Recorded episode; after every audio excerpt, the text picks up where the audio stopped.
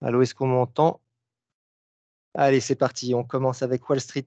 En baisse hier, euh, l'hypothèse de taux d'intérêt élevé sur une longue période a été renforcée par des données économiques euh, bah, qui ont été publiées euh, sur la journée. alors, au niveau des indices, le SPI, moins 1,37 à 4229 points. on est à 28 points de la moyenne mobile 200 jours, c'est à noter. le Dow Jones, moins 1,29 à 33 002 points. Et le Nasdaq, moins 1,87 à 13 059 points. à noter également que le VIX a fait un nouveau pic depuis 24 mois à 19,78 points, ce qui montre les, craintes et les tensions sur, sur les marchés actions. Euh, côté macro, donc on le disait, euh, des, données économiques qui ont, créé des tensions sur les, rendements obligataires. Donc le nombre d'offres d'emploi aux US qui a rebondi de manière euh, bah, inattendue hein, sur le mois d'août. On est à plus 7,8% contre le mois de juillet, ce qui montre les tensions sur le, marché du travail qui sont toujours présentes et les investisseurs attendent maintenant le rapport mensuel sur l'emploi qui sera publié vendredi. Donc, on le disait, les rendements obligataires qui continuent de progresser. Hein, le 10 ans US à 4,80%. Euh, on est sur un pic de, 16 ans depuis la, dernière réunion de la Fed qui avait eu lieu dernièrement le 19 et le 20 septembre. Et puis d'ailleurs, sur la Fed, on a plusieurs membres de la Fed qui se sont exprimés hier.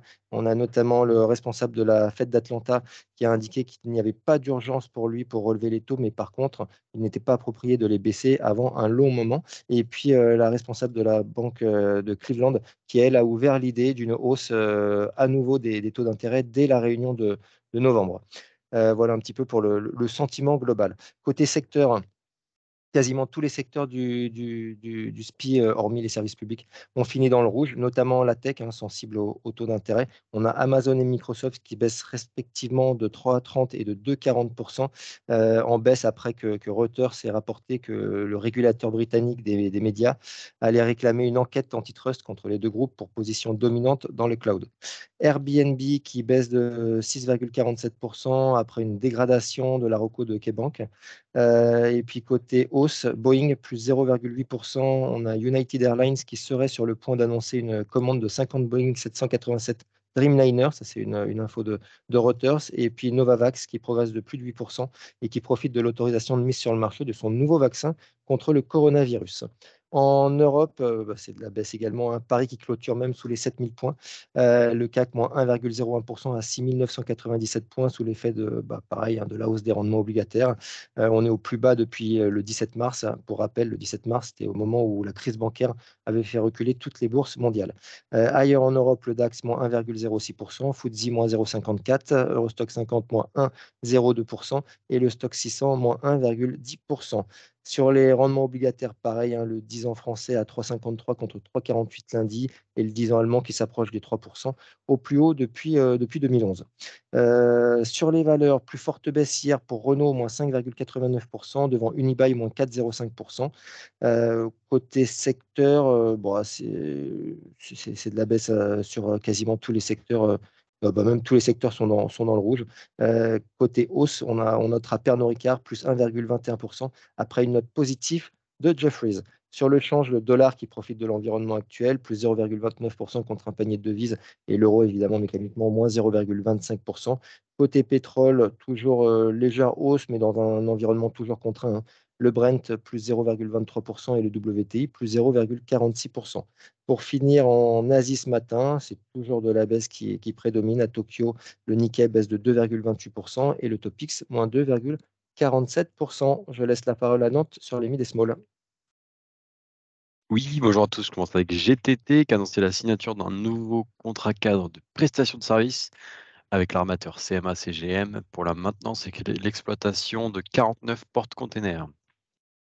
Hafner Energy a annoncé faire évoluer sa technologie Sinoca de production de gaz renouvelable afin d'adresser des besoins supérieurs à 10, mégavolts. Euh, et ensuite, euh, Voltalia a atteint la pleine production de sa centrale solaire au Brésil, alors que la mise en service avait été reportée à la demande du gestionnaire du réseau brésilien suite au blackout du 15 août. Voilà, c'est tout pour ce matin. Merci Nathan. Sur l'agenda du jour, euh, bah, assez chargé aujourd'hui. On aura en zone euro les PMI composites et services, les ventes au détail et les prix à la production. Aux US, on aura euh, l'ISM des services et puis l'enquête ADP sur euh, l'emploi privé, sur tout ce qui est création d'emplois non agricoles. On aura deux discours de Lagarde qui s'exprimeront à 10h et à 18h. On aura les stocks de pétrole brut aux US à 16h30 et puis la réunion de l'OPEP à midi. Je laisse la parole à Lionel sur l'analyse technique du CAC. Bonjour sur le CAC, un élément plutôt défavorable à court terme puisqu'on vient d'enfoncer la zone des 7030, 7040 hein, qui avait été support la semaine dernière à trois reprises. Donc ça, ça milite plutôt pour une, poursuite de la correction. Difficile de dire jusqu'à où. On a un prochain point vers 6950.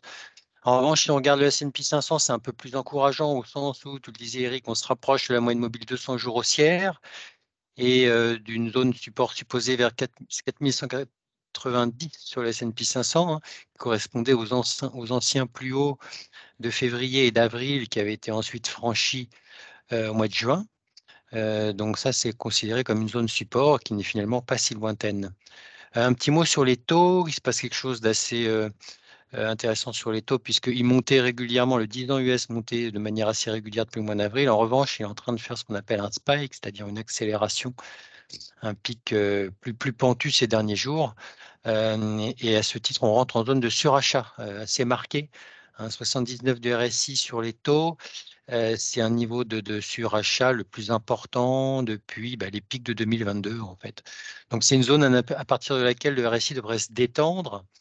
C'est-à-dire que la hausse devrait au minimum ralentir et, peut-être même, on devrait avoir une correction à court terme sur les taux d'ici peu. je laisse tout de suite la parole au débrief du comité d'investissement. Merci Lionel.